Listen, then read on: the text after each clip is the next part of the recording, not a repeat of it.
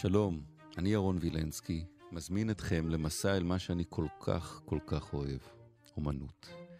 בכל פרק נהיה עם יצירת מופת, נלמד אותה, נחווה אותה מחדש.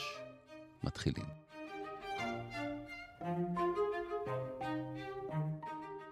דוקטור דיוויד גרייבס, המכללה האקדמית תל אביב-יפו, אוקיי. שלום. שלום, שלום. אנחנו אה, פותחים את האירוח שלך כאן באחד מהציורים המופלאים בתולדות האנושות, משמר הלילה, רמברנדט. אפשר לראות אותו ברייקס מיוזיאום באמסטרדם כמובן, והוא ענק, הוא ארבעה מטר נקודה מטרים נקודה שבעים ושלושה סנטימטר על שלושה מטרים נקודה שישים ושלושה, וזה אחרי שחתכו אותו. אחרי שחתכו אותו, כן. למה כל כך גדול? אה, גדול זה טוב. תסתכל עליי. טוב, המאזינים לא רואים, אבל אה, אה, זה סימן יוקרה בשביל המזמין. המזמין הרי זאת המיליציה של אה, אה, קפיט, קפיטן קוק. והמיליציות באמסטרדם באותה תקופה, הם הרי הם כבר לא נלחמים בספרדים, כי הולנד כבר עצמאית בשלב הזה, אבל שמרו את המיליציות כמעין, אה, אפשר להגיד, מועדונים של החבר'ה. והייתה יריבות אה, של, של סטטוס, של יוקרה. וכל מיליציה מזמינה לעצמה ציור. וכל מיליציה מזמינה לעצמה את הפורטרט הקבוצתי. היום וזה... הם לא, היו עושים, היו עושים סלפי היום. אבל זה, הסלפי הזה היה תלוי לאות כבוד באולם הכינוסים של, של המיליציה. אז שוב נזכיר למי שמאזין לנו, אה, להיכנס לאחד ממנועי החיפוש, להכניס כמובן את משמר הלילה, גם למי שזוכר, כי אנחנו עכשיו נתחיל להיכנס לפרטים, אז מוזמן פשוט לפתוח את הציור, לשבת איתנו ואנחנו מתחילים לעבור על הציור. אז מה מייחד את הציור הזה של המיליציה מיתר הציורים? מה הופך אותו לכל כך מיוחד? לדעתי הדבר הבולט ביותר שרואים גם בציור עצמו, זה שהציור הוא בלאגן, זה, זה קרקס. זאת אומרת, כל בן אדם בציור עושה משהו אחר לחלוטין. הנושא המרכזי גם, אגב, זה, קראו לזה משמר הלילה בגלל שעם השנים החומרים התקהו. ובעצם הסצנה היא שהקפיטן מזמין את, ה, את הגדוד שלו כן. לצאת למסדר בוקר. אה, זה בבוקר בכלל? זה יציאה למסדר בוקר, כן. משמר הלילה. כן, זה, השם המלא של הציור זה אה, המיליציה של קפיטן פרנץ ברנינג הוק, אה, קוק, אה, מוזמנת לצאת למסדר בוקר. זה השם המלא של הציור. יש פה כלב, יש פה תרנגול, יש פה בלאגן שלם. יש פה בן אדם שמכוון את התוף, יש בן אדם שבודק את הדגל, יש מישהו שנותן חוטר ברובה שלו, הבת של הקפיטן מתרוצצת מאחורה עם תרנגול עליה, זה, זה פשוט גן ילדים אחד גדול. Okay. זה אוקיי. קרקס. עכשיו, אם כל הציורים היו מאוד מסודרים ומאוד ייצוגיים, רמברנדט, שהוא מצייר את זה ככה, ברור לו שיכעסו עליו, שהוא לא יאהבו את זה, שיהיה עם זה בלאגן. ברור לו שזה מסוכן. כי מה שקורה, ההולנדים מובילים את, ה, את עולם הציור האירופי כבר די הרבה זמן בשלב הזה. הציור מ-1640. וכבר מ-1600-1610 ההולנדים תופסים את ההובלה מן האיטלקים, שהאיטלקים היו yeah. המובילים ברנסאנס. ועם האיטלקים היו מציירים שמיים, כן, ישו ומדונות ופייטות, ושמיים, שמיים, שמיים, ההולנדים תמיד ציירו ארץ. הם תמיד היו הרבה יותר ארציים, הרבה יותר אה, אה, אנושיים. ורמברנד לוקח את זה עוד יותר קדימה? ורמברנד בעצם מראה שבני אדם הם לא אידיאלים איטלקים. בני אדם הם, הם אינדיבידואלים העומדים בזכות עצמם. למה הוא עושה את זה? הוא מחליט להיות מה? פורץ דרך? זה במודע? אני חושב, אני הייתי אומר, הלוואי והיינו יכולים לדעת, כי רמברנט הוא היחיד, אחד הבודדים שלא כתב. Mm. אבל אני הייתי אומר שזה חצי במודע. כן, חצי במודע, זה לא במקרה. זה בכלל לא, זה ברור שזה לא במקרה. מה הטכניקה שהוא עושה חוץ מהבלגן?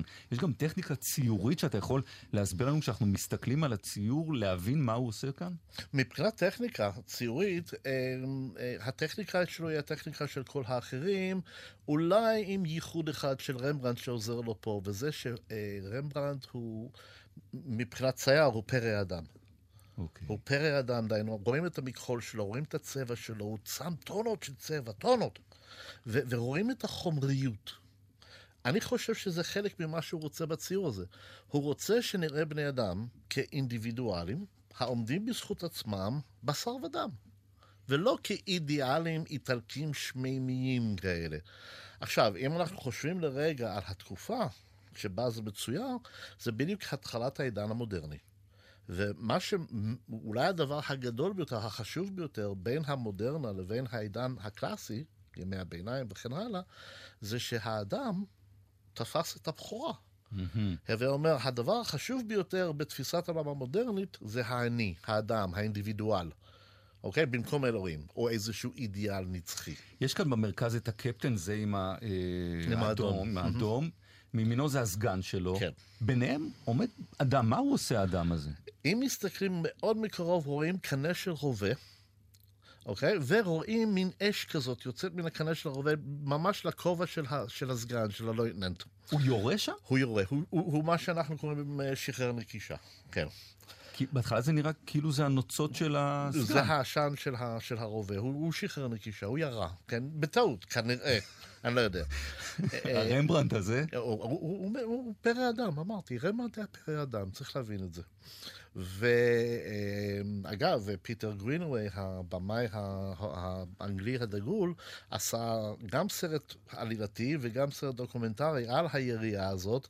בטענה ש... קונספירציה מטורפת. שיש פה, כן, שמוחבא בו המידע, רמברנט החביא בו את כל המידע לקונספירציית רצח נגד הקפיטן הקודם, לא זה, לא קוק, אלא קודמו. מה אתה אומר? כן. ואתה מסכים עם זה? לא, ממש לא. למה? אני חושב שזה מופרך. אה, קודם כל, אני לא יודע אם רצחו את הקודם כן. שלו. אי אפשר לדעת, אה? נראה לי שזה הדמיון הפורה של אה, במאי סרטים. כן. עכשיו, הם לא אוהבים את הציור הזה. מה הם עושים? זאת הנקודה, זה לא לגמרי מדויק. זה חצי-חצי. אה. אה המזמין מקבל את זה ואומר לו מה? המזמין אומר אחלה. אה. כן, למה? כי המזמין, המזמין אגב זה כולם, הם כולם שילמו. זאת אומרת, מה שקורה זה מי שיותר בכיר בדרגה, משלם יותר, והוא מקבל מקום יותר מרכזי. וזה סכום יפה לתקופה ההיא? כלומר, כן, לא רע, כן, yeah. לא רע, יפה. לא רע. אני חושב שאם אני זוכר נכון, אז זה משהו כמו 60 גילדר בשביל הבכירים ו-15... אז אם הם כל כך אוהבים את זה וזה אחלה... זאת, זאת הנקודה, הם, זה, הם, זה, לא, זה לא לכאן ולא לכאן. זה, זה עורר סנסציה. אוקיי? כי, כי הוא צייר את אחת המיליציות הכי מכובדות בתור באמת גן ילדים. אז זה עורר סנסציה, וזה עורר סקנדלים קטנים פה ושם, רק מה? זה הריח מאמת. Mm. אם אתה משווה את הציור הזה, ואגב, ברייקס מיוזיאם כך זה באמת מוצג, הציור הזה מוצג באולם גדול ומכובד, ושתי משמרות של אותה תקופה של אנשים אחרים לידם. שתראה את ההבדל. ואז תראה את ההבדל. זה, המשמר הלילה של רמברנט פשוט נראה טבעי, הוא נראה אמיתי. האחרים נראה מבוים. הם מוותרים על הציור כי הוא עובר לבניין העירייה, ואז חותכים לא, אותו, לא? לא, לא, זה, זה, הסיפור של החיתוך לא ברור לי לגמרי, אני, אני לא בקיא ברזי... לפי המסורת הם, הם ויתרו עליו, ואז צריך להעביר אותו לבניין העירייה, ובין שני עמודים אין מספיק מקום, אז חותכים, ציור מדהים כן. כזה. זה, זה חלק מן ה... היד שחותכת ציור כזה, אני רוצה לראות כן, את זה. אני, אני לא יודע מה להגיד על העניין הזה, בגלל שזה באמת אחד הציורים הכי אהובים עליי כמות שהוא. כן. אני מכיר אותו כמות שהוא. אמ, דורון, דוקטור דורון לוריה, שהוא אמ, הרסטורטור הראשי של מוזיאון תל אביב כן. לשעבר, הוא מומחה בדברים האלה, והוא הוא, הוא האיש, אגב, לשאול לגבי החיתוך, מה קרה, אבל הוא אמר לי דבר מעניין לגבי העניין הזה, ש... איך שחתכו אותו, חתכו מצד שמאל. איזה כן. חתיכה רצינית מצד נכון. שמאל חתכו. שתי דמויות ש... כן, שאינם לגמרי. ואז, אבל אם אנחנו מחזירים את זה, כן. אז יוצא שכרגע שתי הדמויות האלה הן מורכזות. אוקיי? בציור, הקפיטן, הקפיטן והסגן. כן. אם אתה מוסיף את שני האלה, כן. הם זזים לימין, והם משאירים מין רווח באמצע ציור שבה יש מין חלל כזה שרואים את הילדה. אוקיי? הווה אומר, הקומפוזיציה הייתה לגמרי אחרת עם שתי הדמויות הללו. הוא לא היה כל כך ממורכז כמו שהוא היום. אז, אז קשה... אז לא ברור אם זה לטובה או לרעה. הבנתי אותך נכון. הבנת אותי נכון. לרוץ לשם, לעמוד מול הציור הזה. לרוץ, לרוץ. זו, זאת חוויה... הפעם הראשונה שאני ראיתי את משמר הלילה הייתי בן 17. ואני הייתי נגן בס בתזמורת הנוער של תל אביב-יפו. פה ביפו אה, ממש קרוב. ונסענו לחוץ לארץ, והיינו באמסטרדם, ושחררו אותנו לכמה שעות, ואני הגעתי לרקס מוזיאום כדי לראות את משמר הלילה, וישבתי שם עד אשר הקב"ט של הקונסוליה הישראלית הגיע כדי לחפש אותי, כי אני לא הגעתי לאוטובוס. אני פשוט ישבתי שמונה שעות מול הציור הזה. ובסוף, כשבאו לקחת אותי, אז uh, אני הייתי צריך לנקות את האוטובוס. כשרמברנט מצייר את זה באיטליה, מונטוורדי לקראת סוף חייו והיצירות המדהימות שלו, והוא גם פורץ דרך, אז אנחנו נסיים את השיחה על רמברנט עם מונטוורדי.